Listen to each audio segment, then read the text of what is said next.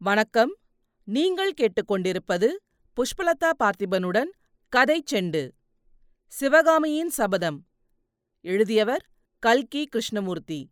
முதல் பாகம். பரஞ்சோதி யாத்திரை. அத்தியாயம் ஐந்து. செல்லப்பிள்ளை.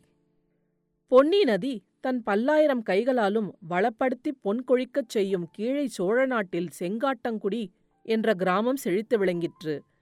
இந்த கிராமத்தில் மாமாத்திரர் என்று பட்டம் பெற்ற பழங்குடியில் பிறந்த பிள்ளை பரஞ்சோதி. சோழ நாடு முழுவதும் உறையூர் சோழ மன்னர்களின் ஆட்சியின் கீழ் இருந்த பழைய காலத்தில் பரஞ்சோதியின் மூதாதைகள் ராஜசேவையில் ஈடுபட்டு படைத்தலைவர்களாயிருந்தார்கள் சோழ வம்சம் பழம்பெருமை இழந்து பல்லவர் ஆட்சி ஓங்கியபோது மாமாத்திரர் குலமும் அதன் சிறப்பை இழந்தது. சென்ற சில தலைமுறைகளாக மாமாத்திரர் போர்த் எல்லைக்காவல் எல்லைக் காவல் தொழிலையும் கைவிட்டு விவசாயத் தொழிலை மேற்கொண்டிருந்தார்கள். இத்தகைய குளத்திலே பிறந்த பரஞ்சோதி குழந்தை பிரயாயத்திலேயே தந்தையை இழந்து தாயாரின் செல்லப் பிள்ளையாக வளர்ந்து வந்தான். முரடன் பொல்லாதவன் என்று அக்கம் பக்கங்களில் பெயர் வாங்கினான். சண்டை என்பது அவனுக்கு சர்க்கரையும் பாலுமாக இருந்தது. போர் தொழிலுக்குரிய சாதனங்களில் இயற்கையாக அவன் புத்தி சென்றது. வீராதி வீரர்கள் என்று புகழ்பெற்ற அவனுடைய மூதாதைகளின் வீரரத்தம் பரஞ்சோதியின் தேகத்தில் அலைமோதிக் கொண்டு ஓடியது. கழி விளையாட்டு கத்தி விளையாட்டு மல்யுத்தம் வேலெறிதல் ஆகியவற்றில் அவன் அதிவிரைவாக தேர்ச்சி பெற்றான். பரஞ்சோதியின் தாயார் வடிவழகி அம்மை தன் ஏக புத்திரனிடம் உயிரையே வைத்திருந்தாள். ஆனாலும் பரஞ்சோதியின் முரட்டுக் காரியங்கள் அவளுக்கு பெரிதும் கவலையை அளித்தன. அந்த மூதாட்டி சிவபக்தி செலுத்துவதிலும் கலை செல்வத்திலும் சிறந்த குடும்பத்திலே பிறந்தவள். அவளுடைய தமையனார் திருவெண்காட்டுப்பதியில் புகழுடன் வசித்த மருத்துவர். சிவநேசச் செல்வர். தெய்வத் தமிழ் மொழியை நன்கு பயின்றிருந்ததோடு வடமொழியிலும் அவர் புலமை பெற்று விளங்கினார். வைத்தியக் கலையில் தேர்ச்சி பெற்று நோய் தீர்ப்பதில் வல்லவராயிருந்தார். அந்த சிவபக்தரின் மூத்த பெண்ணுக்கு உமையாள் என்று பெயர். அழகிலும் குணத்திலும் அவள் இணையற்று விளங்கியது போல் கல்வியிலும் சிவபக்தியிலும் சிறந்து விளங்கினாள். இந்த திருவெண்காட்டு பெண்ணை தன் மகனுக்கு மணமுடித்து முடித்து வைக்க வேண்டும் என்று பரஞ்சோதியின் அன்னை அந்தரங்கத்தில் ஆசை கொண்டிருந்தாள்.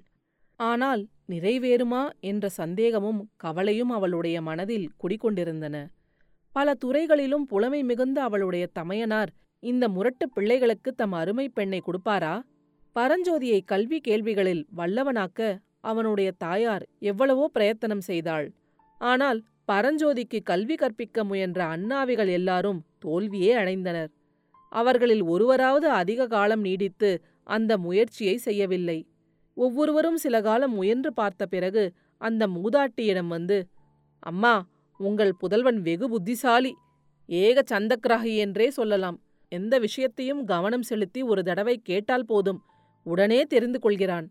ஆனால் அந்த ஒரு தடவை அவனை கவனித்துக் கேட்கும்படி செய்வதற்குள்ளே எங்கள் பிராணன் போய்விடுகிறது அவனுக்கு பாடம் சொல்லிக் கொடுக்கும் சக்தி எங்களுக்கில்லை என்று சொல்லிவிட்டு போனார்கள்.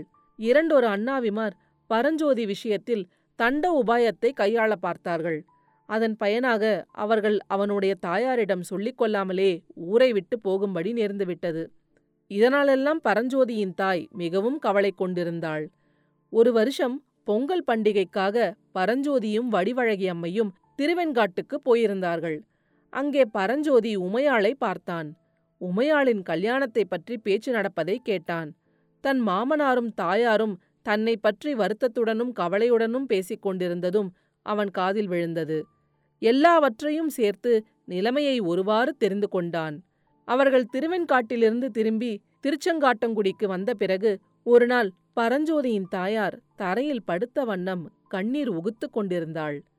எங்கேயோ வெளியே போய்விட்டு வந்த பரஞ்சோதி இதை பார்த்து தாயாரின் அருகில் வந்து உட்கார்ந்து கொண்டான்.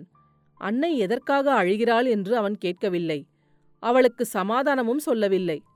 அம்மா நான் ஒன்று சொல்கிறேன். நீ அதற்கு தடை சொல்லக்கூடாது என்றான். அன்னை கண்ணீரை துடைத்துக் கொண்டு என்னடா என் கண்ணே? என்றாள். நான் காஞ்சி மாநகருக்கு போகப் போகிறேன் என்று பரஞ்சோதி சொன்னதும் திடுக்கிட்டு எழுந்து உட்கார்ந்தாள். எதற்காக? என்று கேட்டாள். கல்வி கற்பதற்காகத்தான் அம்மா. இத்தனை நாளும் நான் கல்வி கற்காமல் வானாளை வீணாய் கழித்து விட்டதை நினைத்தால் வருத்தமாய் இருக்கிறது என்றான் பரஞ்சோதி. தாயாருக்கு ஆனந்தக் கண்ணீரும் துக்கக் கண்ணீரும் சேர்ந்தாற்போல் கண்களில் துளித்தன. கல்வி கற்பதற்கு காஞ்சிக்குப் போவானேன்? இங்கேயே படிக்கக்கூடாதா குழந்தாய்? என்றாள். இந்த ஊரில் இருக்கும் வரையில் எனக்கு படிப்பு வராது. நல்ல கல்வி பயிற்சி பெற வேண்டுமென்றால் காஞ்சி மாநகருக்குத்தான் போக வேண்டும் என்று எல்லோரும் சொல்கிறார்கள்.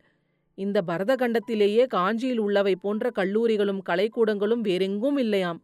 நான் எல்லாம் விசாரித்து தெரிந்து கொண்டேன் அம்மா என்றான் பரஞ்சோதி. பரஞ்சோதி கூறியது உண்மைதான்.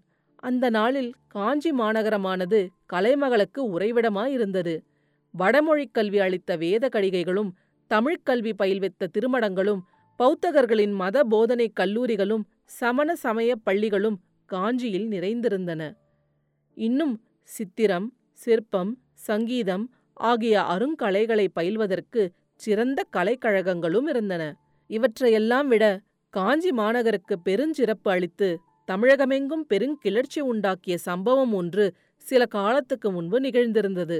அந்த சம்பவம் மகாவீரரும் மகா புத்திமானும் சகலகலா வல்லவருமான மகேந்திரவர்ம சக்கரவர்த்தி திருநாவுக்கரசரின் மகிமையினால் சமண மதத்தை துறந்து சிவநேச செல்வரானதுதான்.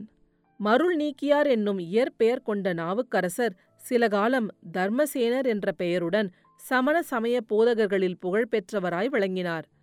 பின்னர் அவருடைய சகோதரி திலகவதியாரின் சிவபக்தி காரணமாக அவர் சமண மதத்தை துறந்து சிவனடியாரானார். அது முதல் தேனினும் இனிய தமிழ் மொழியில் சிவபக்தி ததும்பும் பண்களையும் தாண்டகங்களையும் அமுத வெள்ளமாக பொழிந்து வந்தார். அந்த தெய்வீக பாடல்களின் மகிமையில் ஈடுபட்ட மகேந்திர சக்கரவர்த்தியானவர் நான் நாட்டுக்கரசன் தாங்கள் நாவுக்கரசர் என்று மருள் நீக்கியாரை போற்றியதோடு சமண மதத்தையே துறந்து சிவனேசராகிவிட்டார். இந்த வரலாறு எங்கெங்கும் வியப்புடன் ஜனங்கள் பேசிக் கொண்டிருந்தார்கள்.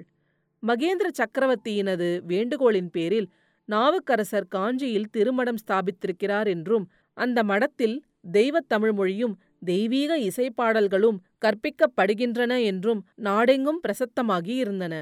இந்தச் செய்திகளெல்லாம் பரஞ்சோதியின் காதிலும் விழுந்திருந்தபடியால்தான் கல்வி கற்க காஞ்சிக்குப் போகிறேன் என்று அவன் தாயாரிடம் கூறினான். ஏக புதல்வனை பிரிந்திருக்க வேண்டாம் என்பதை நினைத்து வழிவழகி அம்மை பெரும் வேதனையை அடைந்த போதிலும் கல்வி கற்கப் போகிறேன் என்று பரஞ்சோதி கூறியது அவளுக்கு ஒரு பக்கத்தில் அளவில்லாத மகிழ்ச்சியையும் அளித்தது. தாயாரின் சம்மதத்தை தெரிந்து கொண்டதும் பரஞ்சோதி அம்மா நீ மாமாவிடம் சொல்லி நான் கல்வி கற்று திரும்பி வரும் வரையில் உமையாளுக்கு கல்யாணம் செய்யாமல் பார்த்து கொள்ள வேண்டும் என்று கூறியபோது மகனுடைய மனநிலையை அறிந்து கொண்டு அன்னை மீண்டும் ஆனந்த கண்ணீர் வடித்தாள். பரஞ்சோதியின் தீர்மானத்தை அறிந்து அவனுடைய மாமனும் அளவற்ற மகிழ்ச்சியடைந்தார் அந்த சிவபக்தர் திருநாவுக்கரசரை தரிசித்து அவருடன் நட்புரிமை பூண்டவராதலால் நாவுக்கரசருக்கு ஓலை எழுதி தருவதாகச் சொன்னார். தமிழ் கல்வியோடு ஏதேனும் ஒரு கலையும் அவன் கற்று வரவேண்டும் என்றும் இதன் பொருட்டு தம்முடைய பழைய சிநேகிதரான ஆயனருக்கு ஓலை தருவதாக கூறினார். பரஞ்சோதியின் மனநிலையை அறிந்து கொண்ட அவன் கல்வி பயின்று திரும்பியதும் உமையாளை அவனுக்கே மனம் செய்து தருவதாகவும் உறுதி கூறினார். நல்ல நாள் நல்ல வேளையில் பரஞ்சோதி அன்னையிடமும் மாமனிடமும் ஆசி பெற்று மற்ற எல்லோரிடமும் விடை கொண்டு காஞ்சி மாநகருக்கு புறப்பட்டான். புறப்படும்போது கடைசியாக அவனுடைய மாமன் கூறிய புத்திமதி என்னவென்றால் அப்பா பரஞ்சோதி தூர வழி போகும்போது கையில் வேலுடன் நீ புறப்படுவது நியாயந்தான். ஆனால் வழிப்பிரயாணத்துக்கு மட்டும் வேலை துணையாக வைத்துக்கொள் காஞ்சி மாநகரை அடைந்ததும் வேலை தலையைச் சுற்றி வீசி எறிந்துவிடு. அப்புறம் கல்வி கற்பதிலேயே முழு கவனத்தையும் செலுத்து என்பதுதான். அடுத்த அத்தியாயத்தில் விரைவில் சந்திப்போம்.